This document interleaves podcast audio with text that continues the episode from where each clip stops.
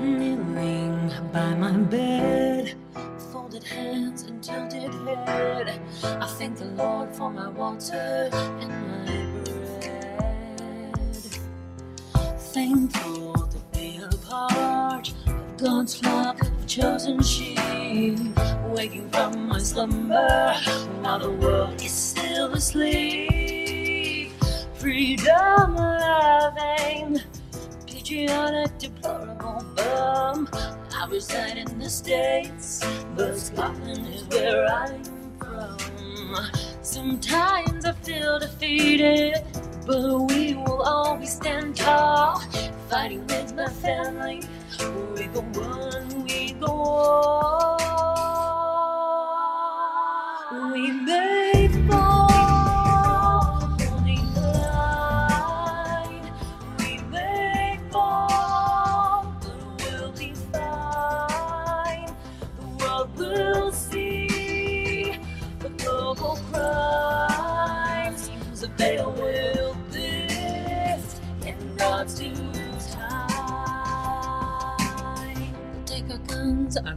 and talks of bread and wine. Indoctrinate our children, throw the world into decline. We the people need to stand firm and understand. Without liberty and freedom, all we have is dirt and land. Holding the sword high, I'll stand firmly through the pain. Blood I have lost is worth the wisdom I have gained. If you find me on my knees, it's not because I'm defeated. It was my prayer before the war, the only weapon I needed.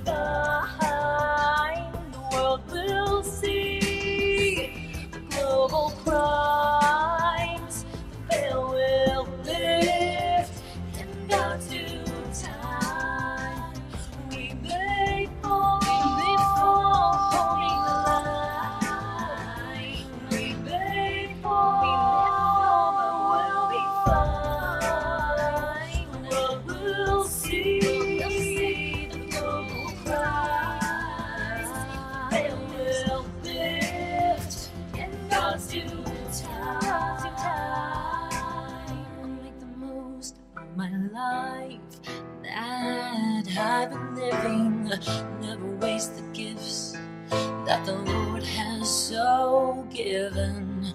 If at the end of my life, decision you should make, I will be your servant and a warrior whose soul you will take.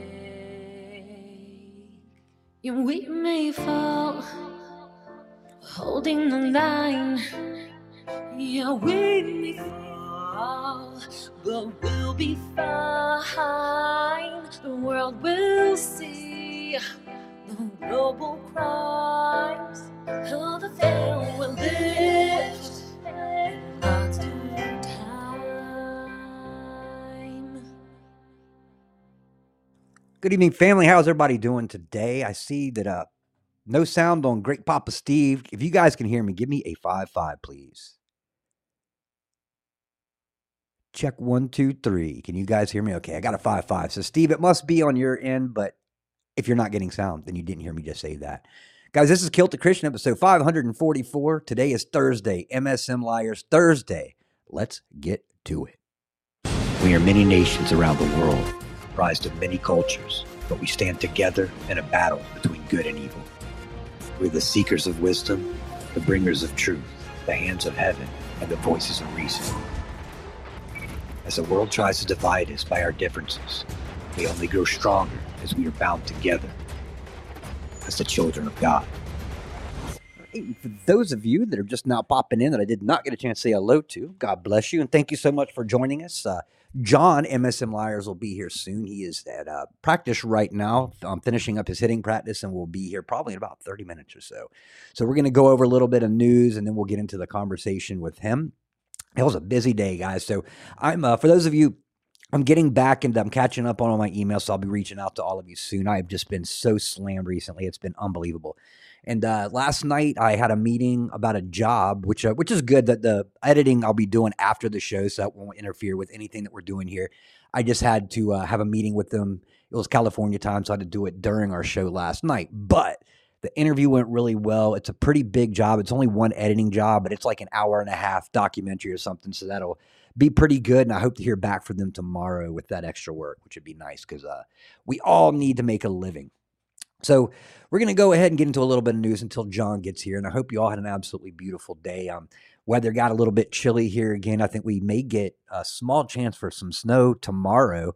Hopefully, it's the real snow because uh, Jay Wu sent me a photo they got dumped on yesterday um, over on the northwest, and the snow burnt. So basically, he made a little snowball and he held a lighter up to it. And generally, when you hold fire up to ice or snow, it likes to melt, but not this stuff. Oh no, no, no, no, no! This stuff right here didn't even drip; it va- evaporated, and literally, when you're looking at the snowball, you can see black tar, um, like it was burnt. And I did that when I was down in Texas, and we had that snowstorm as well. And there's a big difference that if you guys ever want to know what snow is the real snow and which snow is the fabricated stuff, do what Jay Wu did. Make a little uh, snowball, put a lighter up to it. And like I said, if you notice anything black and charring, exactly true, Patriots, the microplastics, 100%. Yeah, you don't want to. I, I think um, yellow snow is probably safer than that stuff. So I would recommend not eating it. You know, maybe build a snowman or something, but definitely do not eat that snow. So, uh, what do we have going on in the world? Well, we're under attack. We are 100% under attack right now. So, yesterday, um, we had, uh, I think, three or four shootings. Those were like the public shootings, not involving the police officers. Then you had a couple of more shootings in a couple other different um, blue cities where police officers were shot. And the funny thing was, I was keeping up with all these things, and most of these uh, shootings that took place yesterday. There was a shooting in a Georgia school. There was a a couple other shootings that took place. One in Missouri at the uh, Kansas City Chief um, Super Bowl rally that happened, and uh, most of these stories are completely disappearing, and, and we all know why they're disappearing. But here's the funny thing: right when that happened, right when the shots started going out and they went live on the news, I went through and started reading headlines, and every headline said something like "White supremacist shoots up at Super Bowl rally." Um, some of them that my favorite, hands down, was uh, and, and bear with me if you guys can hear what I'm hearing in this article.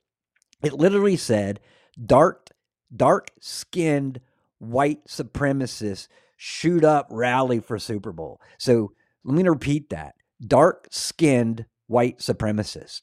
Well, what does it turn out to be? It turned out to be no white people. I think there may have been one, but he was from another country.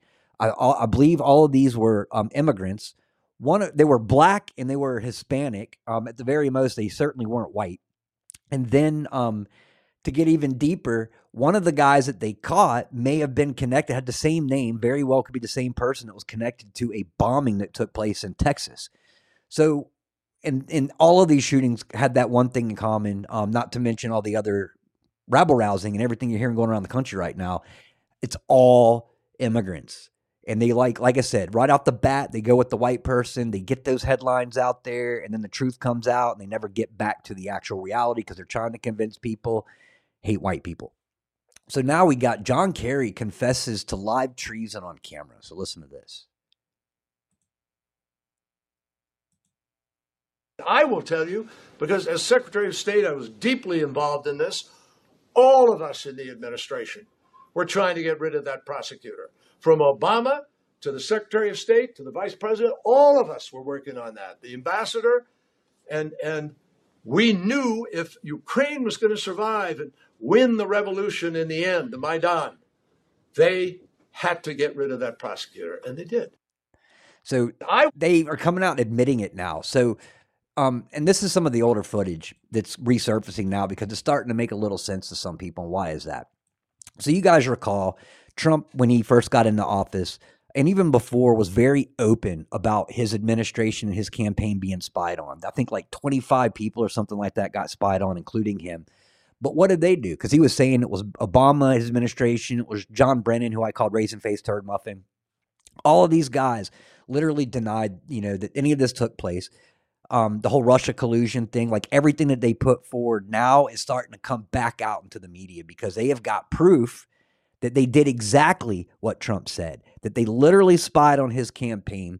This is now, like I said, it's finally going public. And uh, I got Jesse, Jesse Watters um, did a uh, an interview where he talked about this too. So I'm going to play this real quick. And he says Deep State is scrambling to find a missing top secret binder that shows how Obama's CIA set up the Russia hoax. So listen to this. Brand new details about how Obama's CIA targeted Trump and started the entire Russia hoax. For years, we were told that tips from an Australian diplomat tipped off the FBI after a random conversation with Papadopoulos, a no name 20 something. But according to new reporting by Michael Shellenberger and Matt Taibbi, the whole thing was a CIA setup. Former CIA Director John Brennan identified 26 Trump associates to be targeted by the Five Eyes Intelligence Alliance. And then those interactions were the targets and were targeted by the FBI as. So I'm going to go back. Q has what's been crazy is what's taken place since the Super Bowl. There's been so many little things that have been popping up here and there, and Q literally called out absolutely every bit of this, including what Jesse Watters is talking about. I'm going to finish this uh, interview or this uh, segment here in a second, but I wanted to point something out. How many of you guys, how many of you know what Five Eyes is? And then how many of you that know what Five Eyes is knew what Five Eyes was before two or three years ago? Well, many people did not understand or know what Five Eyes is. So let me explain what it is to those of you that do not know. Five, we legally cannot spy on our own country. We no country is allowed to spy on their own people. So they have like a little international loophole that they call Five Eyes. So I know that Canada, United States, New Zealand, Australia, um, France, I think is um, one of them, but they basically spy on us and we spy on them and then we hand over the information that we found spying on them to France, to Canada, to New Zealand or Australia, and they do the same thing to us. Since it's illegal for us to spy on our own people, we loophole it and have other countries spying on us and giving us that information so that we're not breaking that rule. Um, so that's what Five Eyes is. So Q called this out, and he literally mentioned Five Eyes was part of what was going on here with this big spy game. So here's the crazy part and it looks like we were 100% right about what we had um, theorized at the beginning. Why did they search Mar a Lago? Well, they kept saying that they were trying to find classified documents that Trump took away. But remember, as a president of the United States, you are allowed to declassify anything you want to.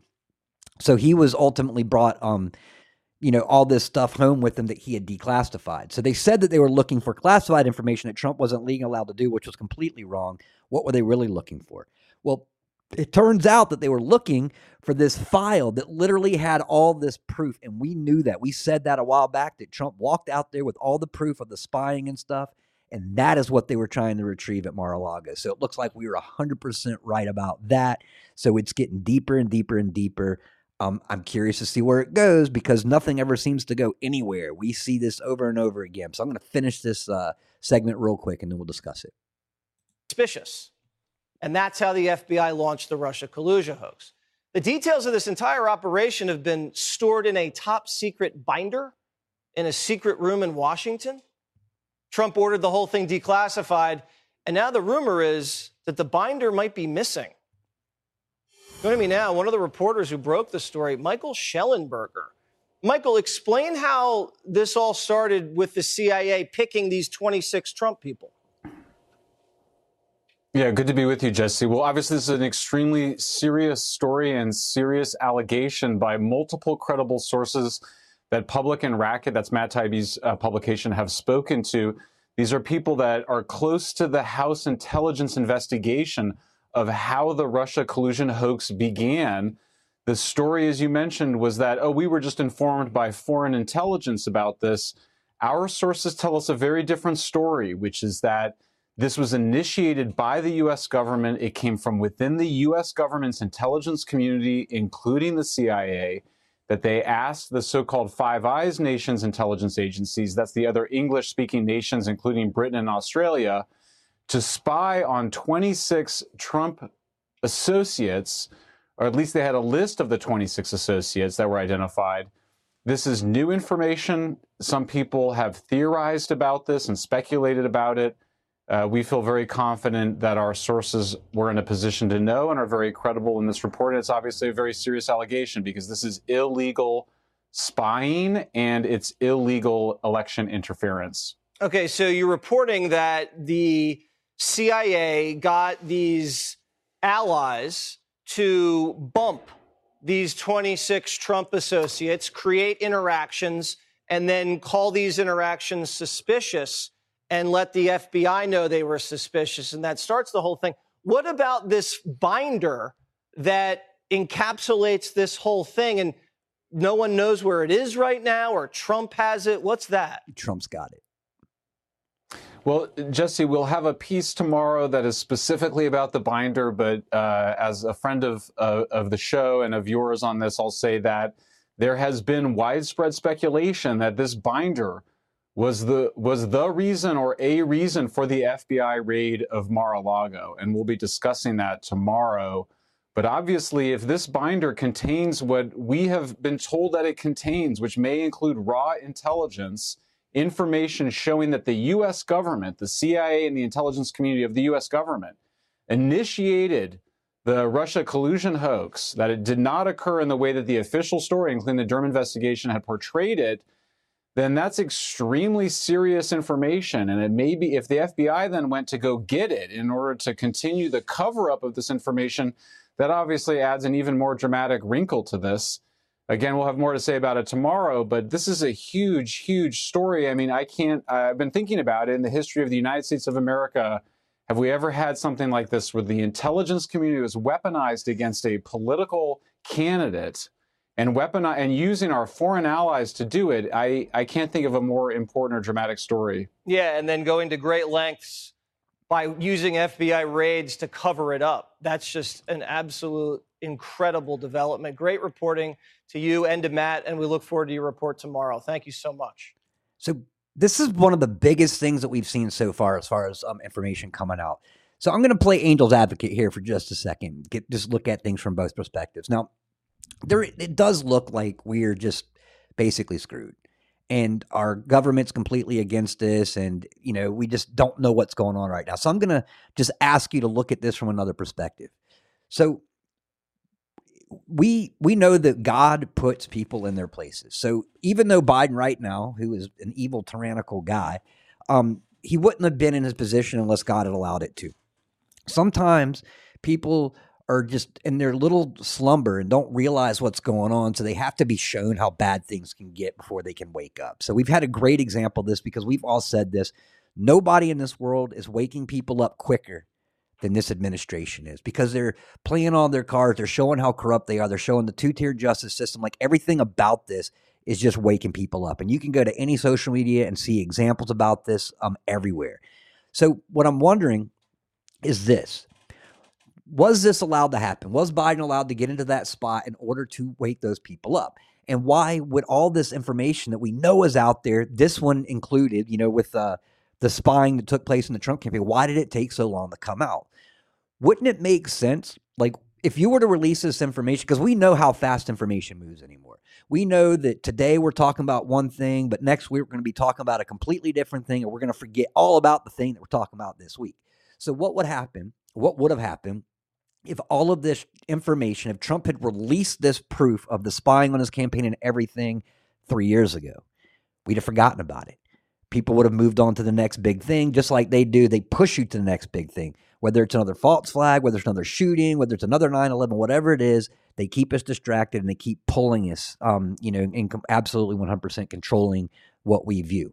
So, wouldn't it make sense that if you had this information, that you held on to it and you released it bit by bit closer to the election time. So we are less than a year away from from the uh, 2024 elections, and now all of a sudden, all this information is starting to drip out. So going back to something that Q had said, Q had made a statement that um, the fun would begin directly after the Super Bowl, and he said that what came out would make the Super Bowl look like a puppy bowl.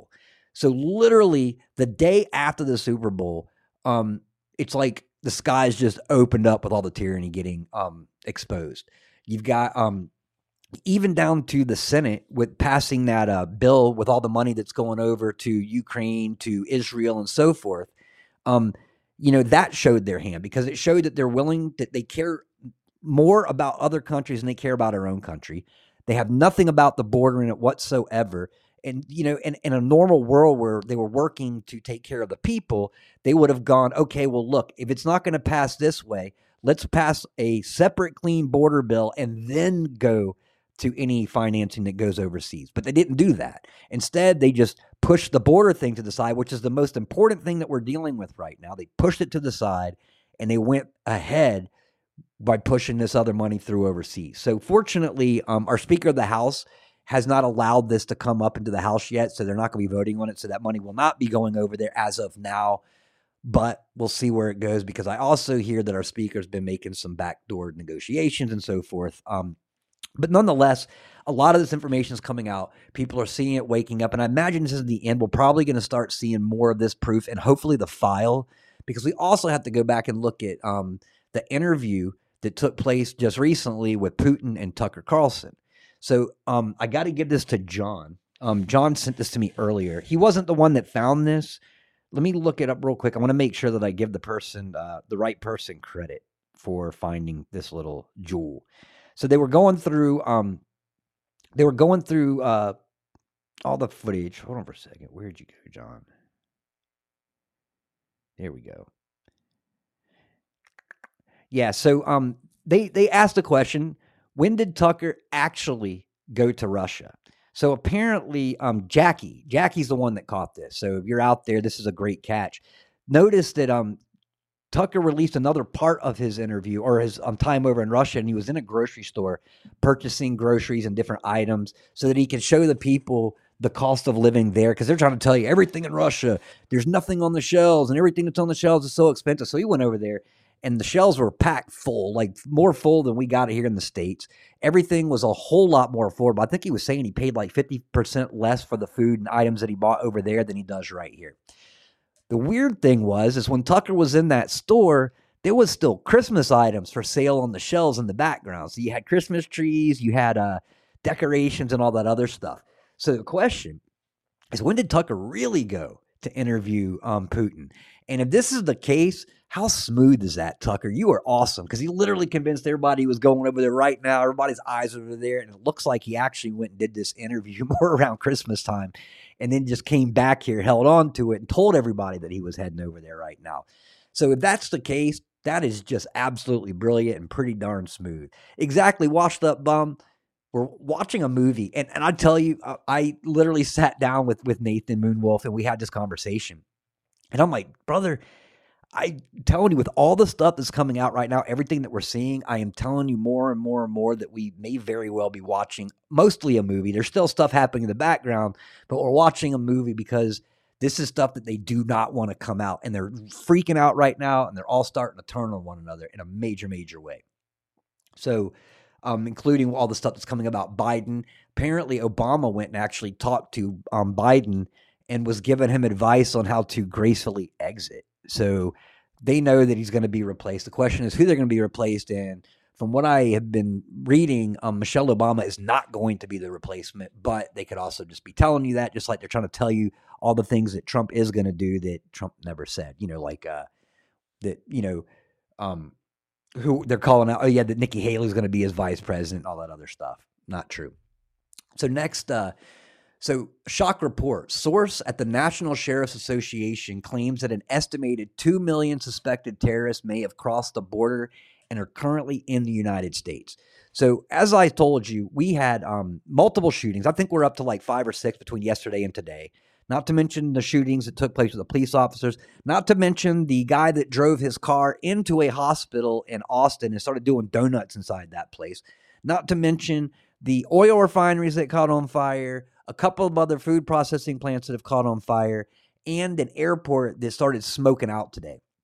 So it's looking like like we are absolutely 100% under attack right now.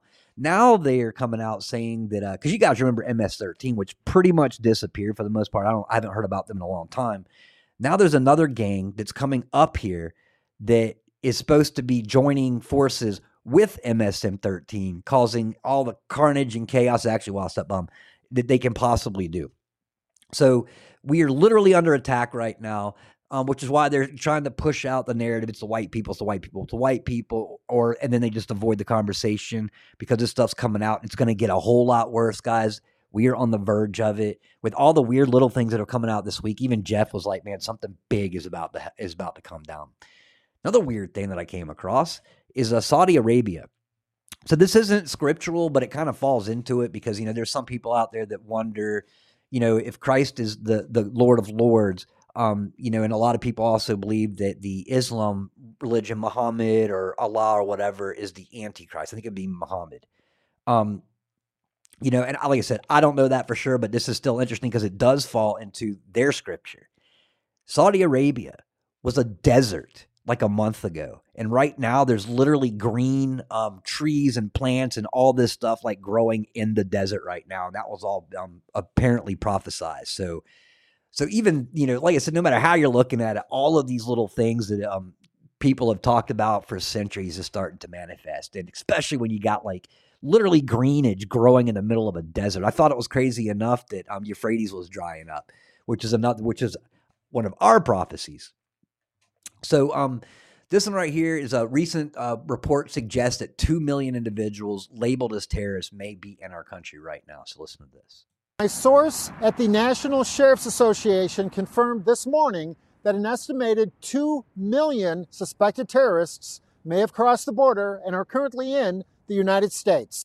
See, and it's sad because, um, and, and I we talked about this the other night, but this just this is one of the things that just drives me up the wall right now. Is that you know, with Mayorkas, with everyone that they're investigating or they're trying to impeach or whatever, they all say the same thing. They call it incompetence.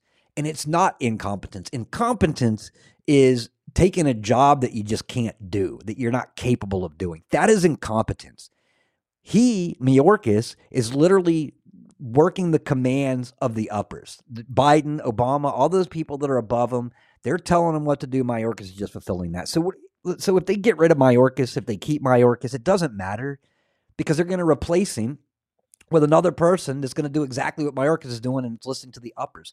So it reason this drives me nuts is because it's our congressmen and our senators that are coming out and saying quote incompetence. And it's like you guys know darn well that this is not incompetence that this is deliberate that they are doing this on purpose. They are allowing two like 2 million at least. And and like i said this isn't 2 million immigrants coming into our country. This is 200 or 2 million immigrant terrorists that have come into our country. Um, and this and the thing is, is our uh, FBI, our CIA, our Border Patrol, um, all of our agencies right here, DOJ, doesn't do anything. It's literally the sheriffs are the ones that are getting this information and having to come and bring it to you because our government refuses to do it because they admit this then their whole thing falls apart because they've literally been telling you for the last like three years that the border's not open. And now they're like, well, the border's open, but it's Trump's fault. This is just going to get crazier and crazier and crazier. And we are seeing a big uptick on Chinese coming across the border too, which I'll get into in a second. So, next up, almost unbelievable, isn't it? There is no other reason that the DOJ doesn't want a person to prove that they are a citizen. Obviously, they want the right to cheat more than they want to protect the integrity of the vote. The Dems want these illegal aliens um, that they have allowed to come into our country to be here, not only to vote, but for many other reasons. So, wow, the Biden DOJ is suing Arizona because they just passed a law requiring proof of citizenship to vote in federal elections. What does that tell you? They're trying to say, oh, this has nothing to do with voting. Um, our Constitution doesn't allow. Matter of fact, if you go back and look at the Constitution, it was more speculation. I think at one time you literally had to be a landowner to go out and vote. So the rules are actually more um more hardcore than than we actually are living them right now, but certainly not allowing people to come into our country to make this vote.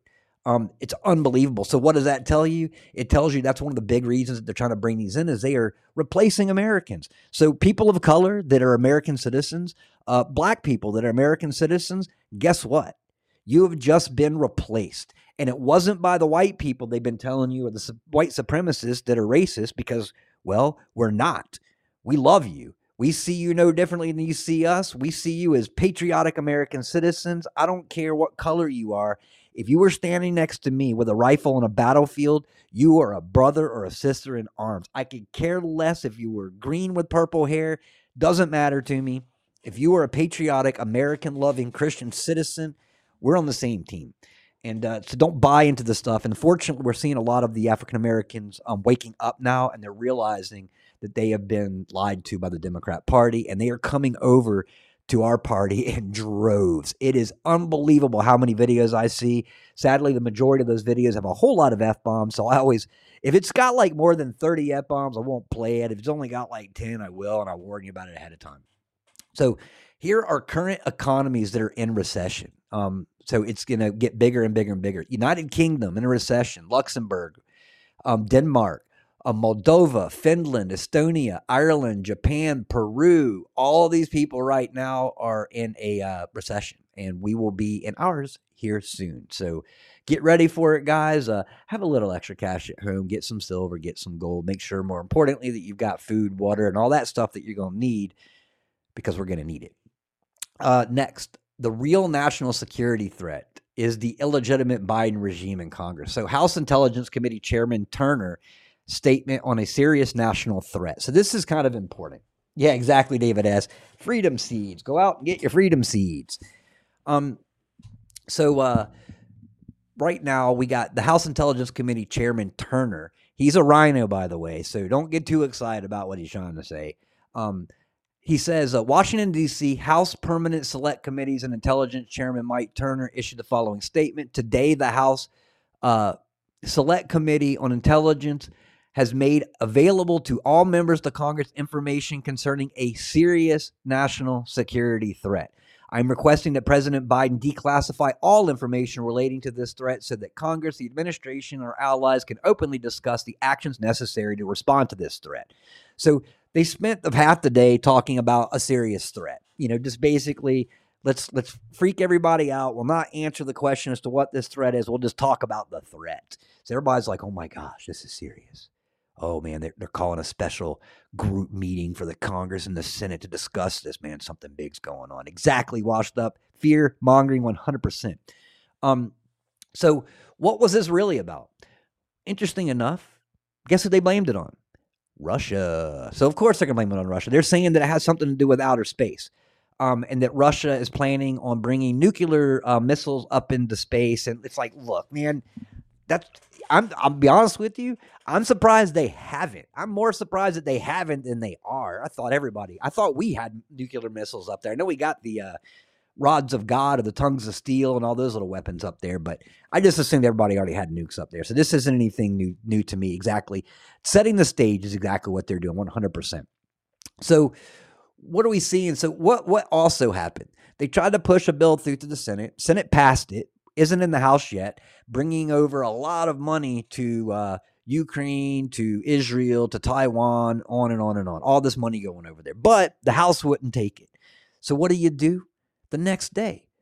You talk about a House Intelligence Committee Chairman Turner serious national threat, blaming it on Russia. Coincidentally, right after this inf- or this uh, Tucker interview comes out, so they're pushing this through.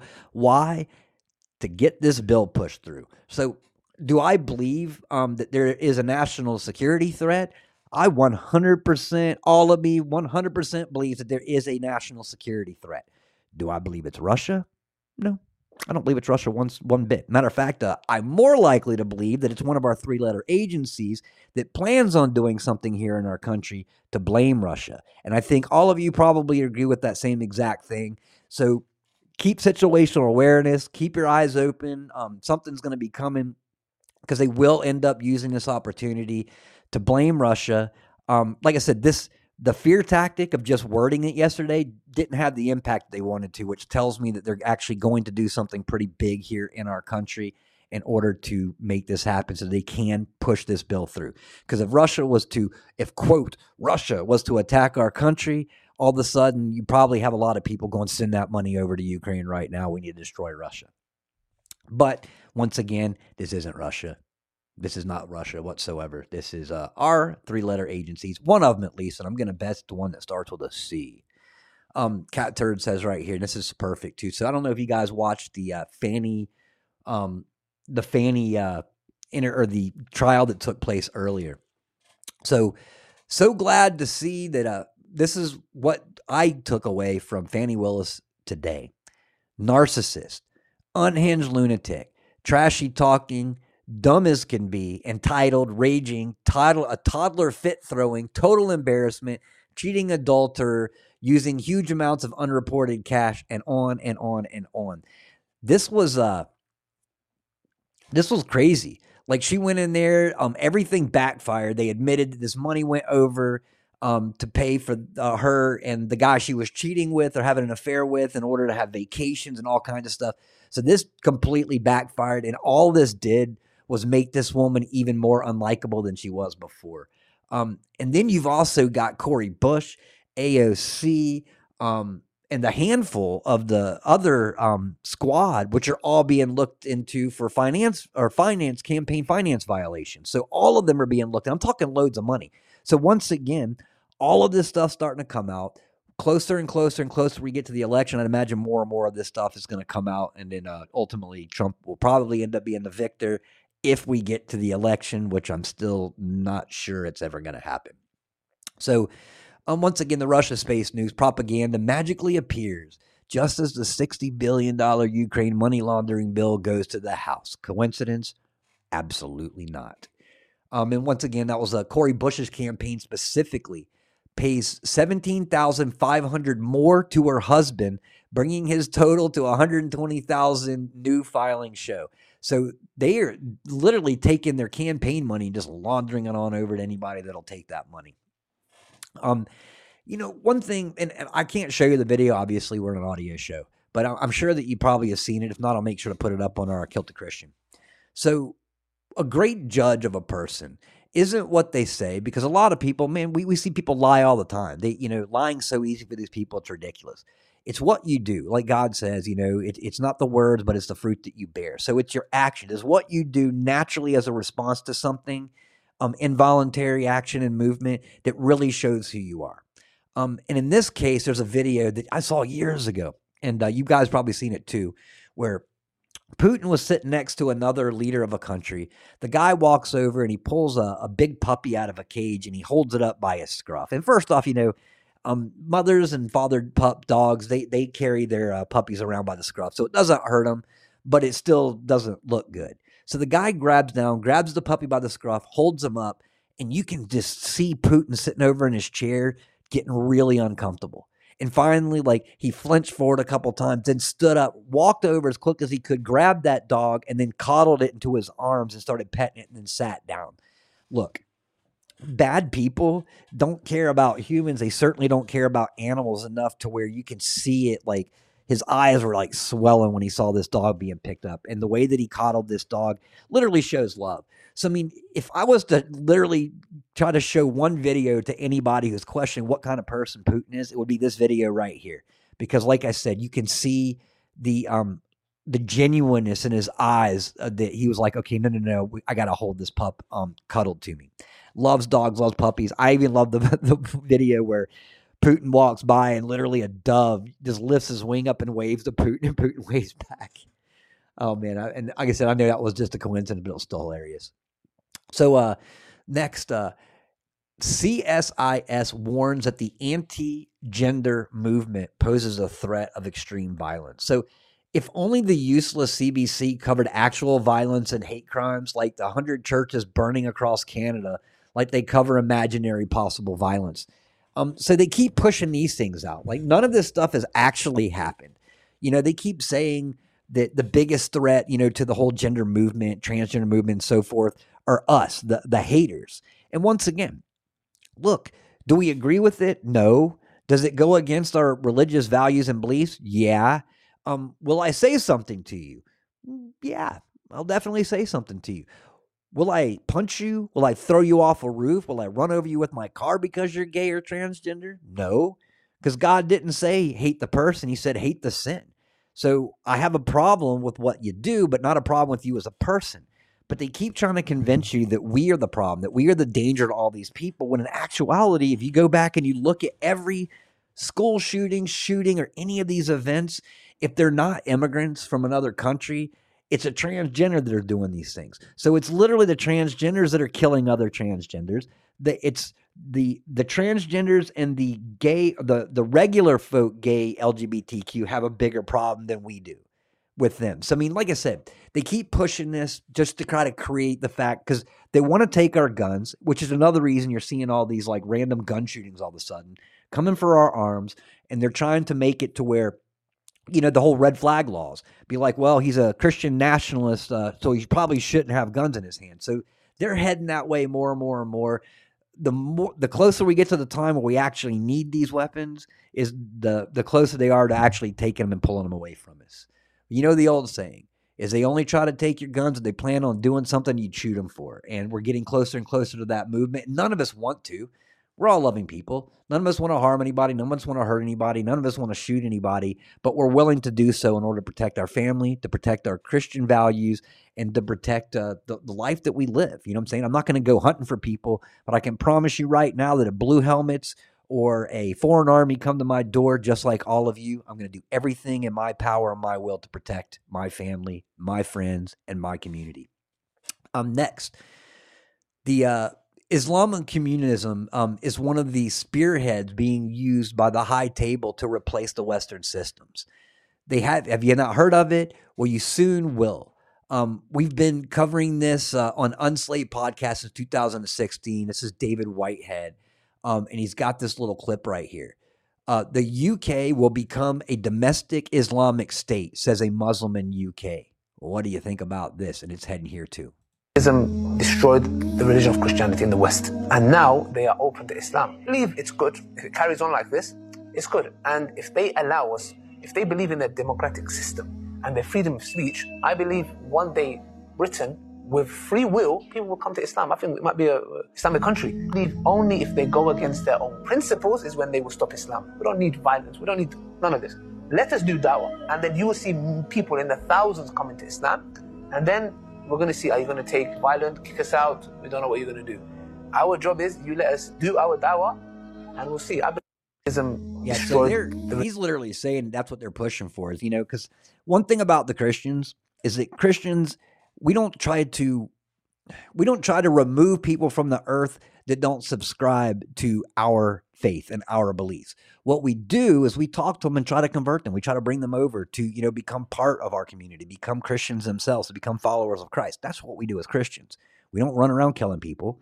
We try to bring them over. Like like uh, Tammy says, plant the seeds, you know, just one step at a time in a loving, non-judgmental way trying to help people find what we have, you know, so they can have that salvation and that eternal life that, that Christ died on that cross for. Islam, on the other hand, will try to convert you, but if they can't convert you, I believe in, in, in the Quran, it literally says they have the ability to like take you off this earth or to kill you. Um, you know, so this is why they're trying to put the more radical um, religious groups like Islam over here and in other countries, is because you know right now they're um, violating people, they're beating people up, they're killing people, absolutely 100% getting away with it in every way. And just like he said, he goes, it'll be a point where there may be a little bit of violence at first, but eventually, in order to avoid the violence, people will will willfully come over to Islam, is what he was saying. So basically, we're going to threaten you until you see enough violence, until you feel like you've got no choice but to come over. And it's going to be the same way with the beast system as well. Once they get to that, is that people are going to come to a point where they feel absolutely hopeless, helpless, don't know what to do, and they're going to jump right into the central banking system, which leads them right into the beast system. So all these countries around the world are dealing with very similar things right now. Um, I got a Tucker Carlson right here says Lindsey Graham latest scheme is convincing Republicans that it's somehow better to loan Zelensky 60 billion rather than to give it to him. So some are actually falling for this stuff. Um, but it's fraudulent. Ukraine will never repay the debt and will never make them. This is just more dishonest way to send um and to send more unaccounted for weapons to the region, delay the inevitable peace deal, and kill more forcibly conscripted Ukrainians, some of whom are um, nearly Lindsey Graham's age. It, it'd be easier to take um, if he had joined them on the battlefield. So they're sending all this money over, but notice they're not sending anything like food and clothes and, and rations and stuff like that. No, they're just sending money over. So forget this stuff. I'll tell you what, we're just going to give you guys uh, $60 billion and then you can just spend it on ever how you want to. You know, if we really cared about the country and this was really about helping the people, because that's what they keep going to. They don't even say the country. We're trying to protect the people of Ukraine. Well, you know what? Send them food, send them clothes, send them stuff that they absolutely need. But instead, like I said, this is just a laundering scheme that we're watching, and it's going to happen more and more and more and more.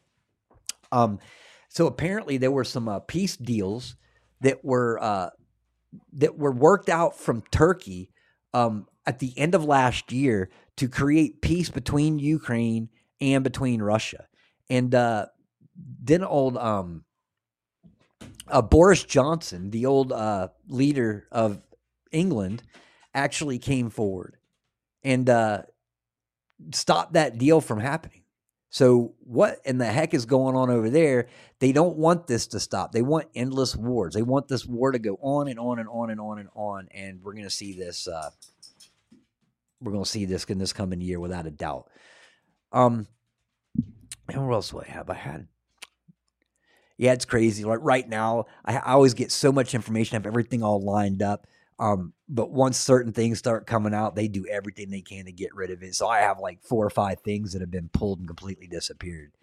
Um, so here we go. We got a anyone worried that the Chinese military age men are standing um, at military parade rest. So there was a picture that was taken. Um, it looks like it's either Arizona or um, California, and you've got like literally a line of in this picture what looks like 40 or 50 Chinese or Asian military age men and they are all standing in a line and notice what I said standing at military parade rest so I know you guys that are in the military know what I'm talking about but those of you that don't know military let me explain to you what military parade rest is it's when your drill sergeant says at ease and you stand with your feet shoulder apart and your hands palm over hand right above your butt on your lower back.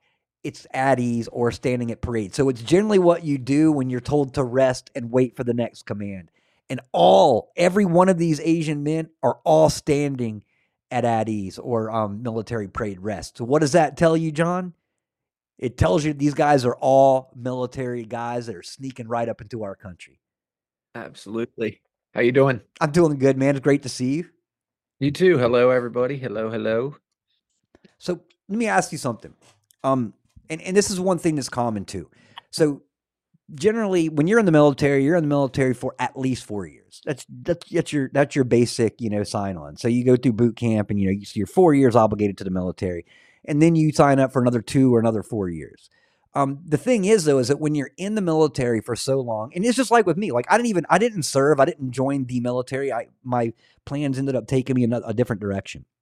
But um, I went to Citadel, and even that every day is a, it's a routine. Every single day, the same thing. To this day, when I make up my bed, I still corner my um, I still re- make my bed with uh with uh, corners.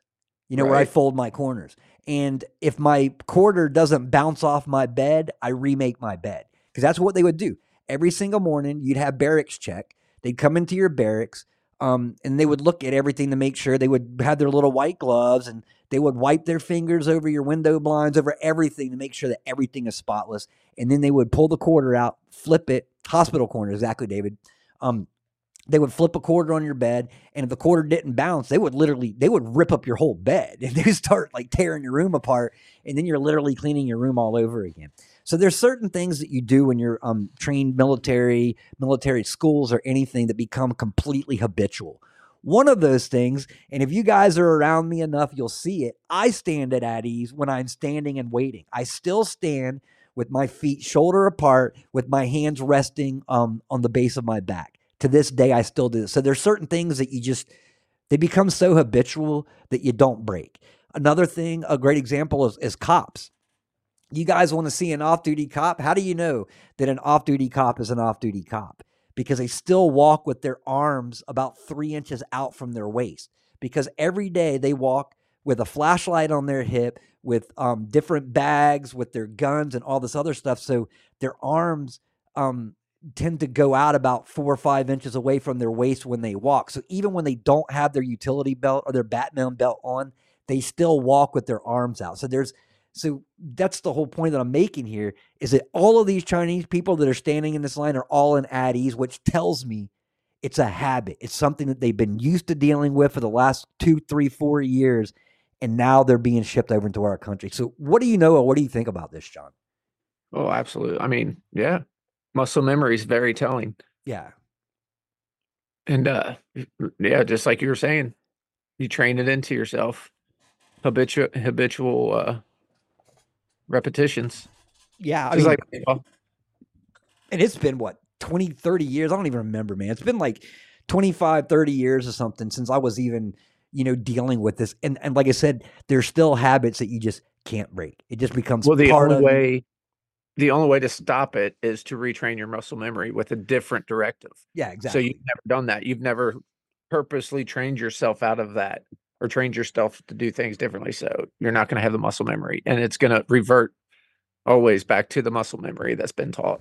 yeah And that's exactly that's been ingrained in your brain. exactly and that's the thing is that like you said you've got to literally go through and retrain yourself um to, to Mhm. break these certain things um you know like me you know one thing is i, I do is i like to uh i like to you know your, your brain's a muscle no different than your body you know so you gotta just like your body you know what happens if you stop working out? You atrophy you, your muscle loss you know what i'm saying?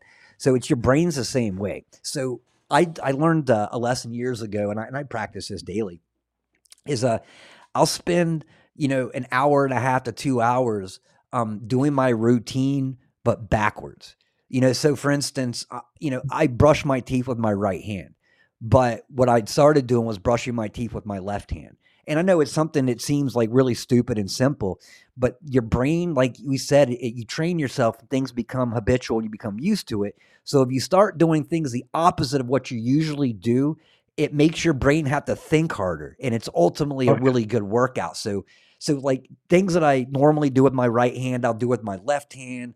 I'll go out and practice swinging bats with my like left-handed writing. I can switch hit because I've trained myself to hit left-handed and right-handed. yeah exactly so you know what i'm talking about it's, it's great though because it does it it builds your brain um it makes it stronger and stronger and stronger because you're forcing your brain to to focus where some things are like i said they just you get so used to it that i mean I think about this you know it's like uh when i used to drive when i went back to school for film um i'd hop in my car my school was like an hour away from where i lived and i'd end up at the school and be like dang how did i get here you know what i'm saying Mhm. like because it became so such a routine that I could get from point A to point B and then be like, I don't even remember taking that turn. You know what I'm saying? Yeah, so it's scary sometimes. it is scary. It is scary. But I'm like, man, I'm just glad that I got here. Like I said, I don't remember taking that right. I don't remember taking that left or that right. But apparently I did, or else I wouldn't be here right now. Well, that's what I'm training my kids to do right now. Is I want them fielding like a fielder. So it's all right. Let's do 50 reps of this right now. Get down, get your glove out, Yeah, get exactly. posture, just catch this ball real quick, 50 times. Boom, boom, boom. Just build it. Build that muscle memory over and over again. Yeah, I see. So It's when it comes to game time, you're not thinking about it. I don't want you out there on the field thinking about your next, what your feet are doing, what your hands are doing when it's game time. I want you reacting. Yeah, exactly. It was like uh, playing soccer um, as a goalkeeper, having you know getting used to crab walking. You know, don't cross your feet. You don't trip over yourself. You do that Mhm. over and over and over and over and over again. You're like, Coach, why am I still doing this? He goes, Because you're going to get used to it, and you're going to start doing it one day and not even realize you're doing it. So it does make sense. Now, this is funny. Um, I, I held off on this one until you came in here. So real quick, um, you're a baseball coach. You coach uh, independently. We talk about this on every show. Um, you're doing the little raffle fundraiser, basically, where you guys can actually, you know, donate to um, their independent baseball league, and this buys the kids. Um, it gets them their fields that they have to rent, um, umpires which they've got to pay, uniforms, um, bats, uh, catchers equipment, like basically whatever your kids need. This is what this this donation is for. And and what was your goal? It was like six thousand something, right? Um, it's uh, the goal stated at 20, but it's higher than we need. Okay, yeah, Because I did research on fundraising. They said always put the goal a little higher than you need because once you get close, people stop giving. yeah, that's a very good point. Very but good. no, point. our, our season cost about ninety eight hundred dollars. Okay.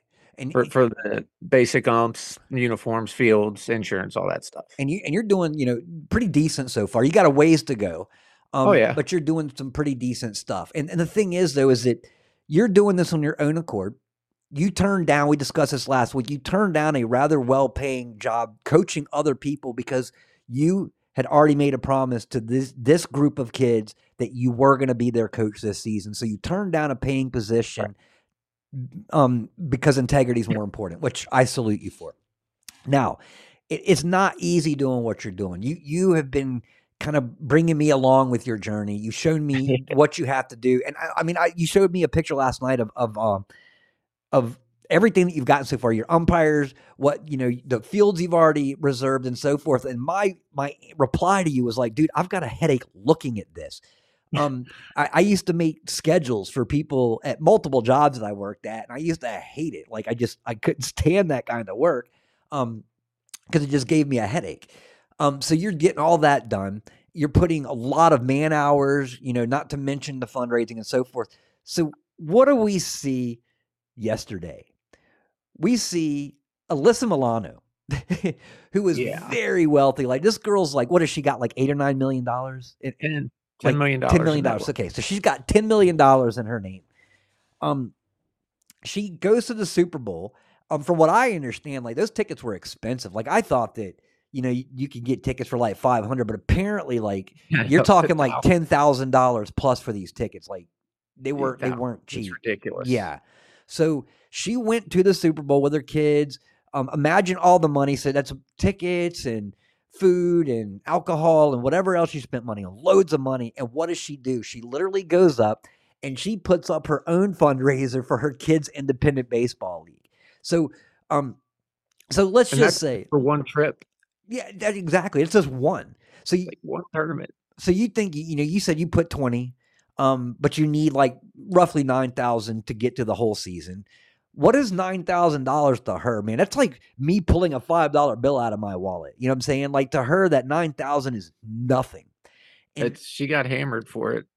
she got nailed. That's what I was going to say is that you, you go to the comments, like she had to turn her comments off. Like so many people were going off on her. But here's the problem that I've got with this. Like if I was, if I had $10 million, I'd be like literally funding my entire team.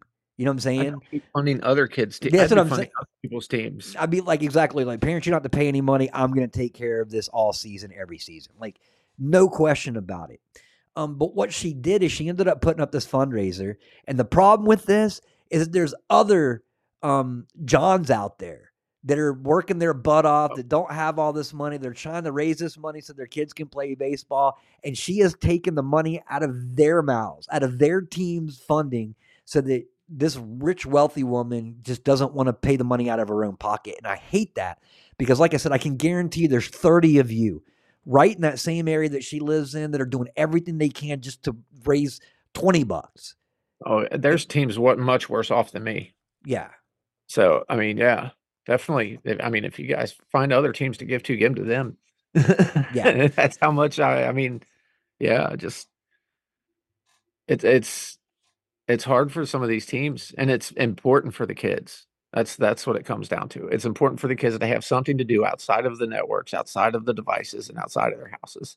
and we need that like more than ever right now because you know it's it's hard enough you know we we always you know we got to keep ourselves busy we got to keep focused on things otherwise we're going to drive ourselves up the wall you know um jay wu and i always joke about it you know is uh we we joke a lot we make each other laugh all the time because the importance right now of laughing is so important because of all the chaos in the world otherwise you're going to sit in this little stressed world all the time So- right. Well, I get to build my philosophy of life into the kids too. it- it- see so it's more than a, just a sport okay with because I went over with all of them. I, I told them exactly what because because I came up with the acronym the Beast, what it means Mm-hmm. to be a beast, which is building excellence in attitude, skills, and teamwork. And pretty much anything that encompasses baseball, I can fit into one of those three categories into what, either attitude, skills, or teamwork. Yeah. And I can they can take that with them outside of their life, outside of the baseball world with them, because you always want to build excellence. I want everybody in our chat to constantly be building excellence in themselves, doing self review, thinking how could I have done things better, how can I learn how to argue better? How can I learn how to make my points better? All that good stuff. So if we're all constantly trying striving to build excellence in ourselves, we're not looking outside of ourselves at other people and being arrogant, being narcissistic because we're trying to better ourselves.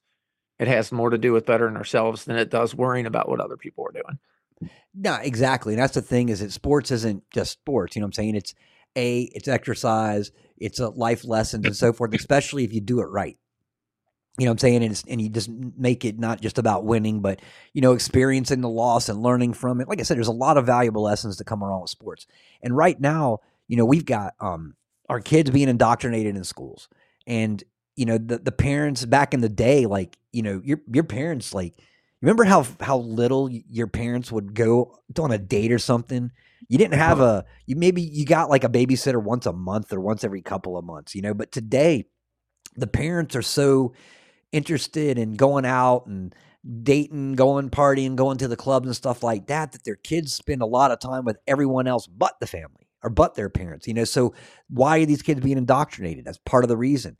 Um, you know, having dealing with uh being offered drugs and stuff all the time. You know, sexuality, like it, it doesn't stop. Um, and then the rest of them, you know, the parents are letting the TV or the uh, iPod or the phone babysit their kids. So they sit there and they stare at a little screen all day long. Um, and what are they doing when they're on the screen on social media and all these other things? They're getting indoctrinated. They're having, you know, they're being taunted or te- teased with drugs and sexuality, especially sexuality is worse than anything because then you you slip down into that little category and a lot of these like um what is it BDSM is that what it is?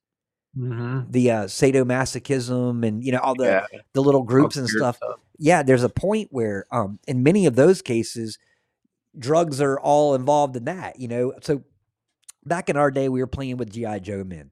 We were watching Sesame Street and Captain Kangaroo, you know, as we got older, you know, we were more interested in surfing and playing baseball or soccer than we were anything else, you know, like um it- y- like back in, in our day, um, I think the only time I didn't even pay attention to nudity or naked anything.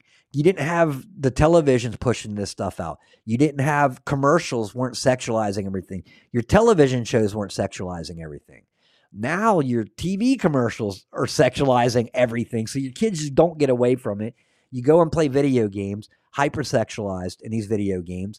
Um, and then the kids themselves are becoming hypersexualized and now they're into uh you know the, the people that think that they're dogs or cats and stuff like that. I know that doesn't seem like it but it falls right into that bdsm community. So it's a sexualized thing. It has nothing with them wanting to be a, a therian or another animal. It falls right into that sexual category. Um Yes.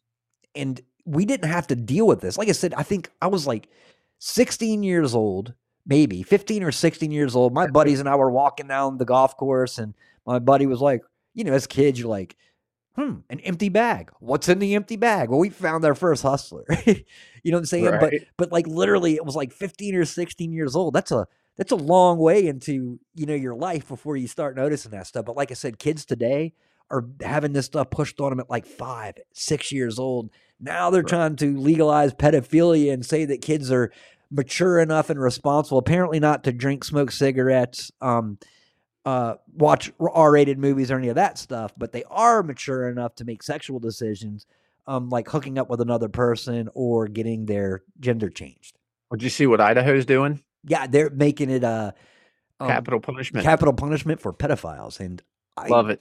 I, I Love it. that. Yeah, drive a car. Exactly, Steve. There's like a handful of things that kids just can't do. And I remember that, man. I remember uh, you know, learning driving around when I was like 14 years old with my buddy in his car. And uh, we were all worried, you know, getting pulled over like today. Kids don't even Oh. want to work, man, to get a job. Remember, my dad was like, "You want a car? You better get yourself a job now." I was 14 years old when I was working my first full time job, just because I wanted to make sure that I had a vehicle so I could drive around and go surfing. But Mine wasn't, wasn't full time, but I was 14 and I was riding my bike up to the bowling alley and cleaning their bowling lanes during the day, using the machine that I probably was not allowed to be using. oh yeah, exactly. Big thing, you roll up and down the lane, and then you put it on the lane, and it rolls down itself, comes back up, and then you move it over.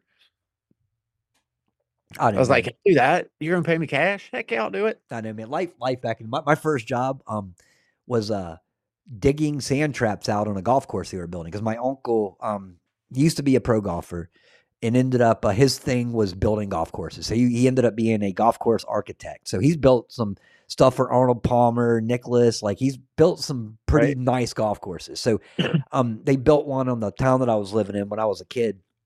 So my first job was literally swinging sand and dirt with a shovel, um, building a golf course. So I, I literally started off like with some Good for ya. labor, labor, yeah. And then um, after doing that, I fortunately ended up getting a job as a cart attendant, which was a whole lot better of a job because it wasn't as much work, and I got paid a whole lot more money too. Because they, because uh, rich people, rich drunk people, they tip. All you have to do is Oh, clean their golf clubs, man. They tip well. It was one of the best jobs I ever had. Literally, I made more money as a cart attendant and as a uh, bellman than I've done at any job that I went to college for.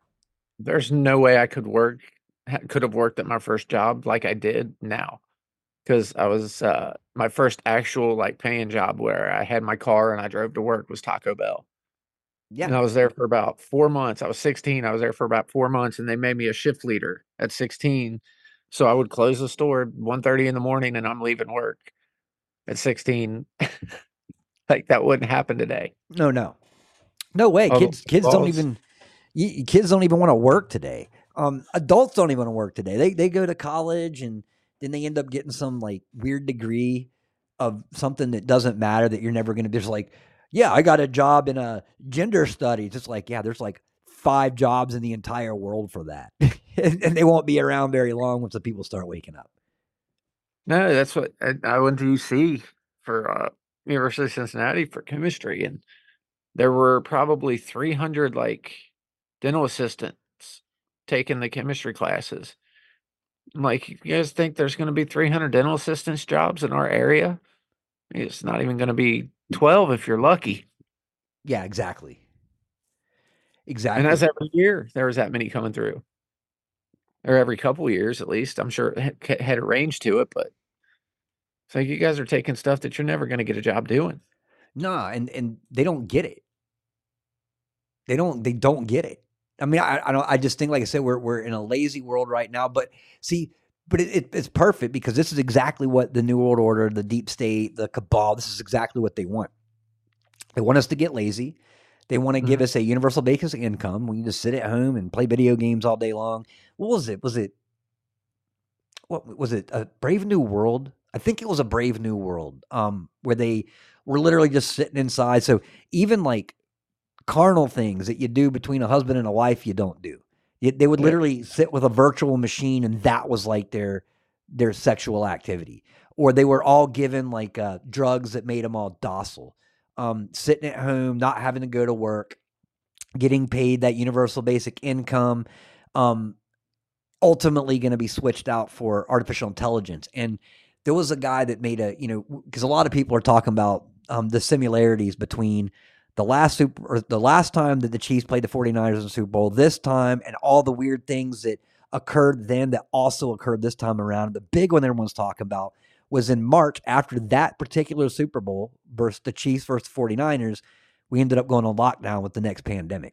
So a lot of people are starting to assume and guess that that's exactly where we're heading right now is towards the next lockdown, the next pandemic. Um, even to the point where, I mean, just this week I've already heard about five new crazy diseases. You know, we talked about the one with a guy like um, coughing up blood, and and then the uh, Alaska pox, which we talked about last night, bubonic plague up in the northwest. Um, so they're pushing this. Yeah, they're pushing this more and more. But the guy made up something um, that was he was kind of dead on. So the first time we went through this was the first time we had ever experienced anything. So it was very new to all of us. No one knew how to act. No one knew how to react. We just, you know, we're kind of going along with the motion and trying to figure things out as we went. Um, because of the lockdowns, a lot of businesses um, either closed down or came darn close to closing down Right. had to let go of a lot of employees. Um, fortunately, when it opened back up, people were so like, "Oh my gosh, I need money." So they were running out trying to get whatever jobs they could. So the, the job market has gone up dramatically, um, according to Biden. But the reality is that now people are having to work two jobs in order to pay for the same thing they used to have working one job. So it's not like the economy's getting better and the job market's getting any better. People are just forced to have to work two jobs, which means less time at home with their kids, more indoctrination for their kids, more kids into drugs, um, less, you know, being pushed over to Christ. Like it's just, it's exactly what they want. This is exactly what they are pushing for. Um, but what he was saying is that now that we've already been through this, what happens if we go into another lockdown? Um, he goes, we're not going to see what happened last time. People are going to, they're just going to close their their businesses down because they were assuming that this is going to happen again. Um, you know, people aren't going to come back to those jobs. They're going to, and this is where they're going to take the opportunity to establish the universal um, basic income as well as getting artificial intelligence and stuff like that start taking over our jobs and positions, which is what they're heading for, anyways. Like, what are your views on that? Yeah, they want to do that anyways, but I don't know. I don't think people around here is going to uh, are going to react the same way they did last time. In that they're gonna be like, "Screw this! I'm not doing that again." No, I I think you're I think you're 100 percent right. Um, you know, because a lot of people are going to rebel, but it's not going to be the same way. Like I said, there's going to be the point where people are like, "I'm not, I'm not going to go to this again." I literally just made the money back that I lost, and now, you know, what I'm saying, how am I going to catch up with it? Because the money that I spent was money that I had saved. You know, so this is it's going to be a way different story um, this time than it was last time. So, uh, we saw what what are we looking at at time here? Okay, Well, I think you're going to see more extremes in both directions. Oh no, we're a hundred percent in both directions, and I got a feeling more that we're going to see. The most that we're going to see is people just not complying. Right. So, um, you did you you hear that uh, Huma Abedin is now dating um George Soros's son? I know, man. The connection they, they, they don't even hide their connections anymore. They were like, "You guys are conspiracy theorists," and now all of a sudden it's like, "Pff, we don't care anymore. We're just gonna, we're just gonna, yeah. She is a demon, big time, Mike. She is a demon. Yeah, Oh, she's yeah. the she is the frazzle, the frazzle drip girl, or one of them, one of them. She's one of the girls that allegedly was ripping skin off of girls' faces with Hillary Clinton. Yeah, exactly. And, Anthony Weiner's laptop. and like I said, I know I've seen the video. I think many of you said that you had as well. Um, you know, and then she dated Weiner. That's another thing too. You know, talk about things that have come and gone, just disappeared. Um, what about his laptop? What about the Right, Seth Rich? him? Whatever happened to the Seth Rich laptop? Whatever happened to uh, the uh, Hunter laptop? Like all this stuff. Like you know, so Catherine Herridge, who used to work for Fox, she's the the journalist with the short hair. She's like legit. She's legit. Yeah, good journalist. So she, um, I guess, uh, they didn't want to pay her what she was worth at Fox, so she ended up leaving and going to CBS. Um, so recently, she has been um going in and digging into the uh the Hunter um laptop, the Hunter Biden laptop herself, and has all kinds of like like straight up information on it. She was releasing it, and they were like. We want to know who told you this stuff. Give me your sources. And she refused to give them her sources. She's like, no, this is you know, this is against everything about that a journalist does. We don't do that. Um, so they fired her. They Yep. let 800 people go because nobody watches the news anymore. 800 people. So talk about boy, talk about how how is Biden going to flip that one around for job numbers? And then she was one of them. So her integrity ended up getting her fired. And I'm sure, like, hopefully she'll maybe get on with Tucker or something like that. You know, someone that, that's actually legit trying to get some some news and media out there. But good for her going into this thing. But they don't want her going into the the Hunter stuff because apparently, and I saw this on the me- the mainstream media today. Remember all those photos we've been talking about um, with uh, Hunter doing drugs and all this other stuff that were on his phone and his laptop, and they were like, "Oh, that was all artificial intelligence." Blah blah blah. You guys photoshopped that. Well, now it is out on the news today. Um, when they're talking about that, and they're actually showing some of those pictures of him doing the drugs and stuff like that. So, like I said, bit by bit, we're inching towards this exposure. Um, we just can't. We have to get to the point where we can't let this stuff drop. We can't let it disappear any longer. Right. Speaking of uh journalists, did you play the Tucker thing from him going to the grocery store? Oh yeah, I did, and I was um yeah I played that one early, and I was telling that Jackie notice that all the Christmas decorations and Christmas trees are up there. How brilliant, man! That is So- that is so brilliant. He did that and the Assange interview before he said he was even doing them.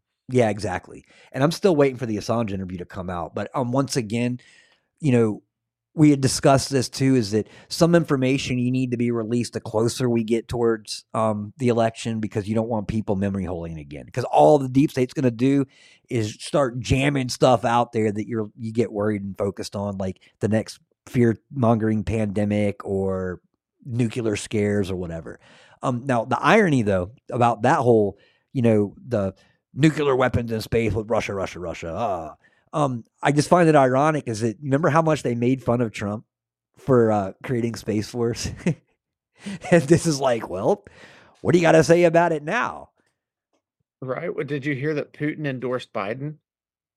I I did, but I couldn't find anything because during the interview with uh with Tucker, he was like saying, "I hope that Trump becomes president.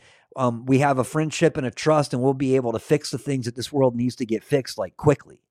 Um, Right. And I don't. And then I started seeing that, but I I wasn't sure if our media was trying to convince you that he that he was supporting Biden or not. But look, so okay, let's just say that that is legit. You know Well, what if I Putin? I would support Biden being president because he's a weak. That's what I'm saying exactly. So I mean, at the very least, like you're, you're trying to make it seem like a bad thing, and all he's doing is proving that this guy's weak. He's like, I'd rather have this idiot running things because look what I can do, and nothing gets done on their end. So I mean, I don't know. Um, next we got a so Representative United States Representative Mark Green from Tennessee, the chairman of the Homeland Security Committee, says that he will not be um, running for reelection. Uh, the people that have left, that have resigned, that are leaving before their terms are up, and then the people that aren't running again. Um, and notice what they're doing. Watch out for those people. Those people are the most dangerous people because those are the people that they get to do the things that they want to get done that doesn't go and harm anybody else. Kind of like the whole Biden thing. Let's trash the country as much as we can under Biden and let them blame him, and then we'll bring in the replacement. You know, so it's the same thing with these guys. They're not going to be running again, anyways. So just like with the guy that wasn't running again for the Senate, that they got to write the, or uh, I think it was the Senate, that they got to write that border bill. Um, that was the reason they got him to do it because he's not running again, so he's got nothing to lose. Which is why um, Lindsey Graham was coming out trying to say, you know, that's why he voted against this um, particular uh, financial bill going over to Ukraine, and now he's just trying to let's let's make it a loan instead of uh, giving them the money. But because he's he still has something to lose, so you know, so that's why he backed out. Like the the game that these guys play is amazing. Well, that's. I just wanted to go look up. I don't know if I can find the data. I want to know the average number of House of Representatives and senators who resign annually, say over the last 50 years compared to the last four years. Yeah. Yep. Uh, True Patriot says jumping ship before it sinks. Um, that's exactly what's happening. CEOs are doing the same thing. You're going to see a lot of bankers too. Matter of fact, uh, there was a, a bunch of African bankers ended up dying in a plane crash. Um, Saw that. yeah. So, like I said, just keep your eyes open for more and more and more of this kind of stuff because, like I said, uh, like True Patriot said, a lot of people right now that are woohoo jumping ship trying to get away from this while they possibly can. But look, you may be able to get away from from government justice, but you're not going to get away from from Christ justice. You can run all you want to. You can hide under the thickest rock you can find that was surrounded in lead. God's still going to find you. Um, so next, uh, and this is weird. So Iran declares Antarctica is its property in direct challenge to Biden global treaty. So, so Iran owns our Antarctica. I think it has more to do with the pole shift than anything. yeah, That uh, that's why Trump's going after uh, Greenland, which is actually icy, and they're going after that because when the poles move and the Earth shifts, yeah. Then are going to be warm climates. so so so by by legend um greenland was named greenland to get people to go there instead of iceland because Right. greenland is icy and iceland is pretty so um so you got to wonder like was that really a trick or did the polls shift at some point, man? And they're just going back to the way that they were. Joking aside, though, um, I never forgot about Greenland and how Trump made that because Trump never brings up anything that's not important. Right. It always comes back in a in a big circle. You know, so you got to wonder um, where this is going and what you know the reason that, that Trump really wants this. You know, so I've been seeing a lot of this again recently. Is um, you know, uh, solar flares rolling through the sky, biggest than we've ever seen. We're going to be looking at blackouts. We see this all the time. Um, but I'm I'm actually seeing this from like mainstream sources, not just your like your radical um anons that are constantly putting up these little charts and stuff like that. So interesting. No, I, think, I still think suspicious observers is the best and most accurate for that stuff. I agree. I, I like uh I like suspicious observers. They they're always pretty on point. Yeah. So uh, next we got national security threat. That's the Russian nuclear thing.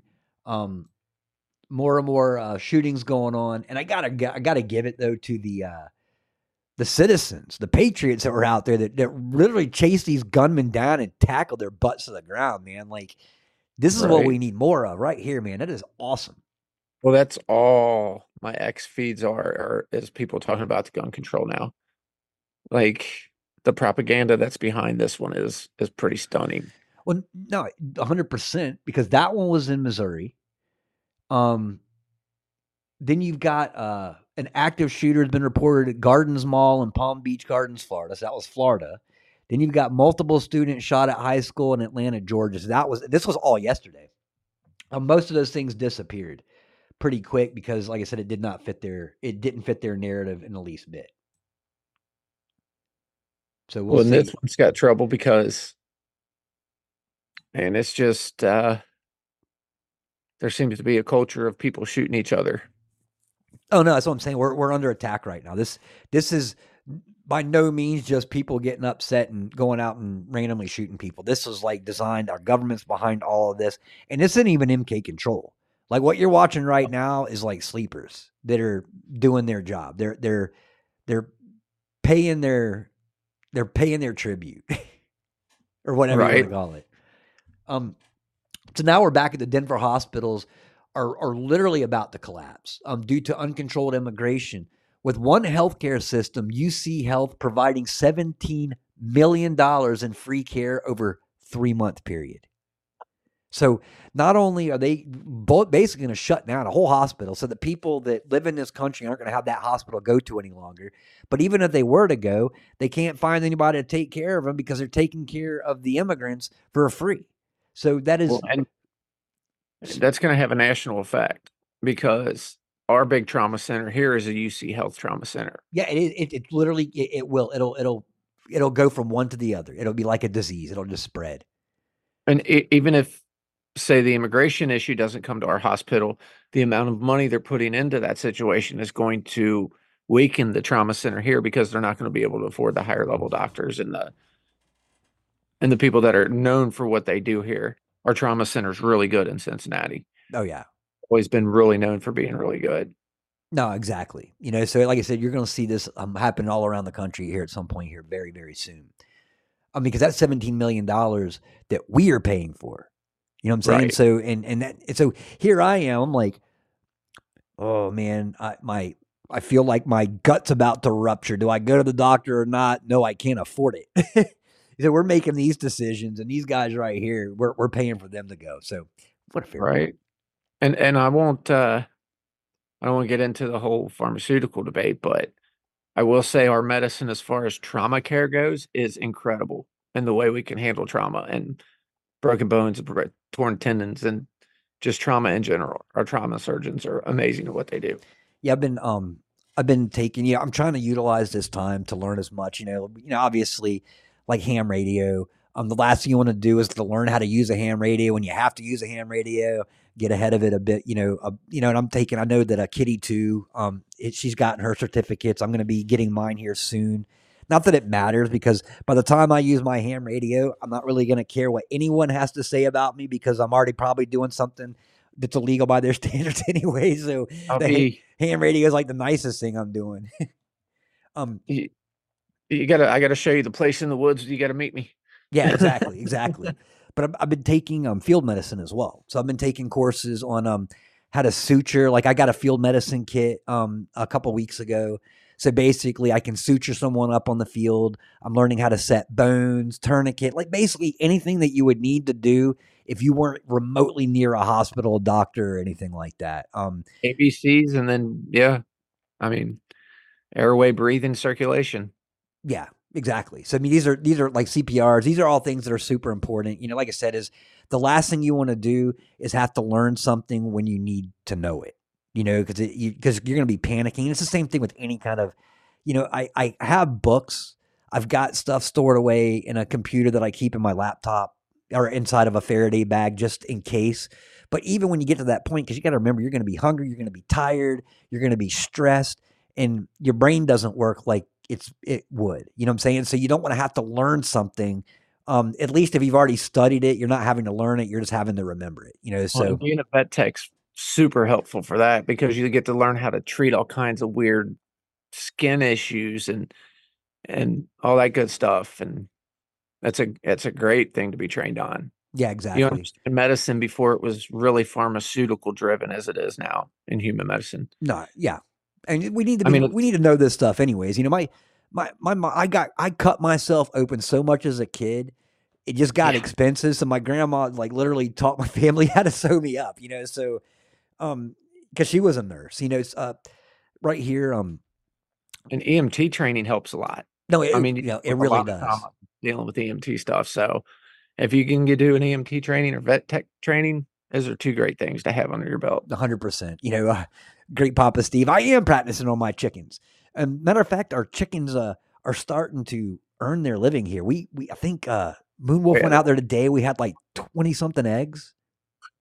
Yeah, so they've been laying a lot since since that cold spell went, and uh, it looks like um, Steve Cusick chicken is laying the most eggs. So good for you, Steve Cusick chicken. Um, I'll pick on him less now, but they're all sweet now. They love me. They love Nathan. They love the dogs, man. It's crazy. Like when they see, w- when I take him out to go to the restroom in the morning, he'll bark one time when he gets to the corner of the house, and then all of a sudden, all the chickens come running out. Um, you know, they they love Solomon. Solomon can go into their cage with them; they don't run. Like you try to pet them, and they'll just back up a little bit, but they're not scared. Um, Yeah.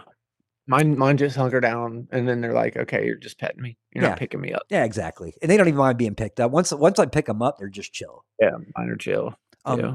you know, washed up bum says it's too late to practice when the game is happening. Yeah, but yeah, exactly. John will tell you that same thing. You don't want to learn how to play baseball in the middle of a baseball game. Um, no. You know, and then That's true. fail so you can learn how you failed.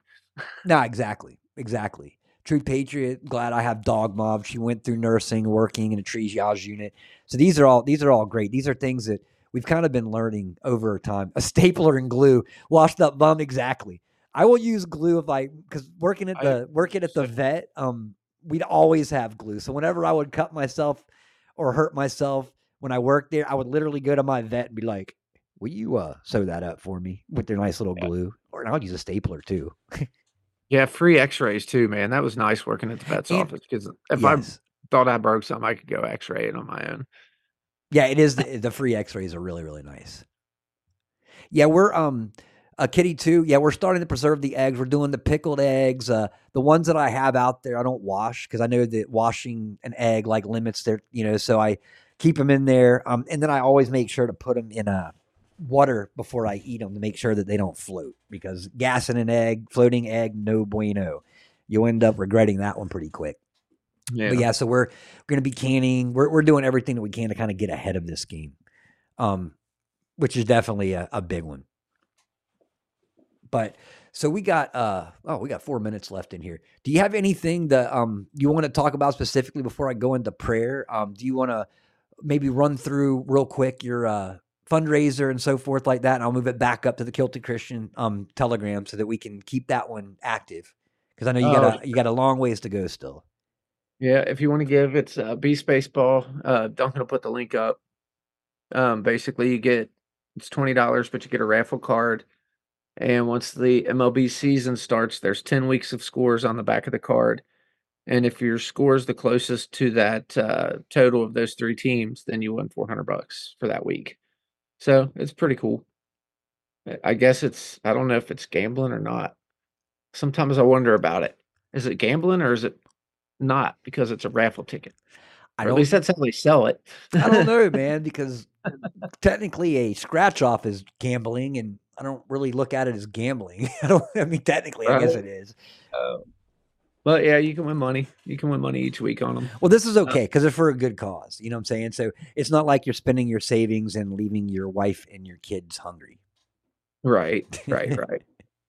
And uh, we're taking sponsorships. If anybody ever wants to sponsor anything or any lo- knows any local businesses that want to, um, we have like a two hundred fifty, a five hundred dollar, and a fifteen hundred dollar like full in sponsor where we put your name on our sleeves or whatever. That's So awesome.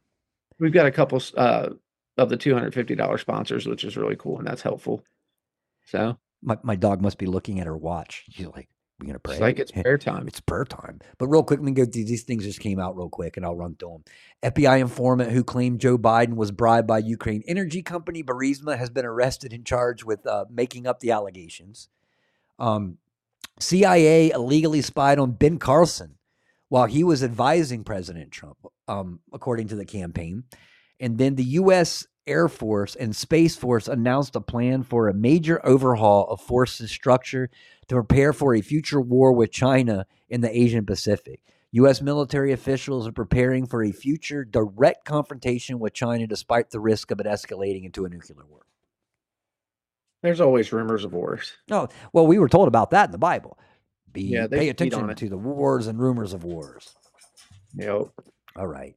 Well, we're going to go ahead and get into a little prayer, get you guys on out of here this evening. And then don't remember, as I did not do the show last evening, but I will be doing one on Saturday and Sunday. So we'll have uh, shows here. Jeff will be here with this. And uh, yeah, I'm hoping to get Michael back from uh, Slings and Stones. So that'd be a really another great conversation. But in the meantime, guys, please bow your heads. Let's get into a little bit of spiritual warfare. Heavenly Father, thank you again for another day. Thank you for all that you have given us and blessed us with, dear Lord. Thank you for keeping us calm during these times. Dear Lord, thank you for giving us something to laugh at when when things just get a little bit stressful. All the people that you put into our lives that are watching out for one another, that are picking up the slack. If one has a bad day, the other ones are coming right in to take over. Those that are praying for us and doing everything they possibly can, dear Lord. You are building a great army right now, and I'm honored to be part of this. And I'm honored to be here with all the people that you have brought together for this. Dear Lord, as things get a little bit more chaotic, let us always focus on the kingdom, dear Lord. Let us remember that nothing here can harm us. We have you, we have your back, dear Lord, and you have ours. Let us not fear, dear Lord. Remove all the fear, the stress, the anxiety, any of that stuff from our lives, dear Lord. Let us keep focused, dear Lord, and keep courage and keep the strength. We ask, dear Lord, that we need your wisdom and your discernment more and more every single day, dear Lord, just so we can understand what's happening in this world and be able to see through the deception that they pose in our faces every single day. Let, let us continue to work our way to get into heaven, dear Lord, so that we can have that eternal life that you died on that cross for. But, dear Lord, let us spend our day strengthening up our faith and helping other people find that. Father, um, I saw a video earlier that Nathan sent me that was one of the most inspiring things that I saw today, and I thank you for sending it to me. And it was a guy on an airplane who literally is leaving the airplane and turns around and says, Do you know Jesus? to the entire airplane and sat there for five minutes trying to explain the importance of Christ having him in their life and him doing what he can to help them out and to keep on praying for them. Let us have that kind of courage, Father, to where no matter where we go, we talk about you, we mention you, we bring you up so that people that don't know you can have that opportunity to know you. For those that have turned their backs and have avoided knowing you so far, let us plant that seed, dear Lord, like you did in our lives, so that we can walk up there and have that chance at salvation as well. Dear Lord, the more and more this world tries to persecute the Christians and say that we're the problem, the troublemakers, the more I have faith in you, dear Lord, because I know that the enemy hates you, then there must be something that they are fearing, dear Lord, and we all know that. So during these times, dear Lord, while the devil tries to tempt us and the devil tries to deceive us and lead us down these wrong paths, let us always get on our knees and pray to you, dear Lord. When we're having a bad day, we're having stress, we're having troubles, let us ask you to take that out of our hands, dear Lord, and to get us through these problems. Dear Lord, you never give us anything in our lives that we can't handle. And dear Lord, sometimes you put things in our lives that are there to strengthen us up, give us more courage. because the prayers that we pray aren't always answered in the way that we ask, dear Lord, but you in the way that we needed to hear it, dear Lord. You never give us anything that wasn't destined and wasn't meant to be. So I thank you. Thank you for loving us enough and having the patience with us to get us to the point we are today, dear Lord. And never let us forget to love and pray for our enemies as well, dear Lord. You had patience with us. Let us have patience with them. One day they can end up being some of your strongest and greatest enemies, dear, or greatest allies to defeat the enemies that are standing up against us. So, dear Lord, let us never judge one another person. Let us love that person, not necessarily love the sin, dear Lord, but to point that out to them as we point out to ourselves every single day. To the point when we do make a mistake, when we do sin, we recognize it immediately and we ask forgiveness for that. But thank you for giving us the opportunity to listen to us as we repent, dear Lord, and to forgive us for those things. Dear Lord, we make mistakes every single day, but we're trying to become better people, better Christians, better better creations that you gave us here on this earth every single day, dear Lord. So just let us continue to focus on what we need to focus on. Don't let us get distracted by the things we don't need to get distracted by. Let us ever let us walk by you and behind you, dear Lord, not in front of you, because you have the answers, dear Lord. So don't let us go off and seek these on our own. Let us have a firm grasp of Scripture, dear Lord, before we go outside of it looking for the other answers, dear Lord, because the most important things we know the importance of having you in our heart, the relationship with you, helping others find that, repenting, dear Lord, and praying for others and spreading that gospel from nation to nation. It's the least we can do for you. But let us all stand up and find new ways to serve you every single day, dear Lord, until we end up in this battle, dear Lord, and you come back and you put judgment upon this evil world, dear Lord, and bring us home. But we love you with all of our hearts and we thank you for everything you bless us with. In Jesus Christ's name and our Heavenly Father's name we pray. Amen. Amen. Well, brother, uh, once again, I thank you so much for coming on. I always love these conversations, and uh, and once again, I'm, I'm just so thankful that what you're doing for those children, and we're going to do everything we can to help you out the way that you're helping them out. We got a long ways to go, man, but you know, like I said, it, it all starts with the children. It all starts with the children, and if you're keeping those kids focused and disciplined, giving them life lessons, getting them away from the TV screens, getting them away from the indoctrinations. That's the first step that we can do because we need to preserve the innocence of these children and we need to let these kids know who God is from the moment they're born so they have in their lives until the moment they leave this earth. Um, some of us got a late start on all this, man. The kids would be better off if they knew what we know now back then. But John, brother, thank you so much for joining us again tonight, man. I love you very, very much. I'm always thankful for you, man. And uh, God bless you for all that you're doing. Thank you, brother. Thanks for having me. Awesome. Awesome to be here. Great talking to you. Absolutely. We'll continue this. We'll get back into it next Thursday. Um, and all of you out here, want to thank you so much for all that you do. You guys are amazing. All the prayer warriors out here, all of you picking up someone when they fall on that path. We are here for each other in so many ways. Like I said, God has blessed us all with so many skills for this mission. But one of the things that God blessed us with was one another so that we can be here to lift each other up during these dark times. And I certainly am thankful for all of you. But guys, I love you all very, very much. Have an absolutely beautiful evening. Thank you for listening to Kilted Christian episode 544, MSM Liars Thursday. We'll be back tomorrow evening for episode 545 on Friday with another uh, scriptural conversation. And then Saturday and Sunday, Brothers in a Bible. We'll be there for both days. That would be 8 o'clock on weekends, uh, Eastern Time nine o'clock tomorrow night. But guys, I love you all very, very much. Have an absolutely beautiful evening. We will see you tomorrow, and we leave you with this. Oh, say, can you see by the dawn's early light what so proudly we held at the twilight's last gleaming, whose broad stripes and bright stars through the perilous fight.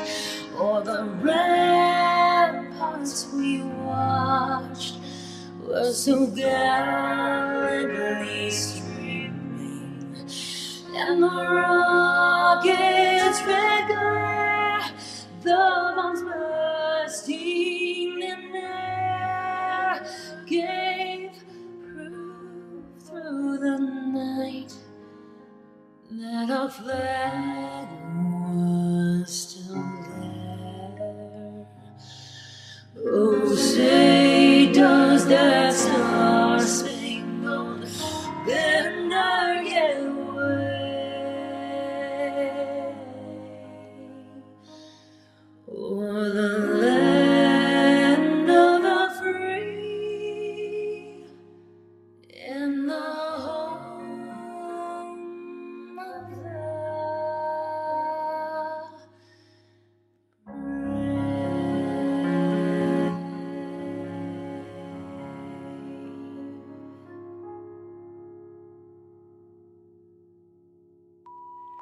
Have an absolutely beautiful rest of your night. And spoiler alert God wins. So stress not, fear not. Let go of all of your anxiety. Pray, pray, pray. Pray more than you ever have. Never cease. Remember to spread that gospel from nation to nation. We're going to get through this just fine because God has our backs as we have Him. He will give us everything that we need to get to this battle.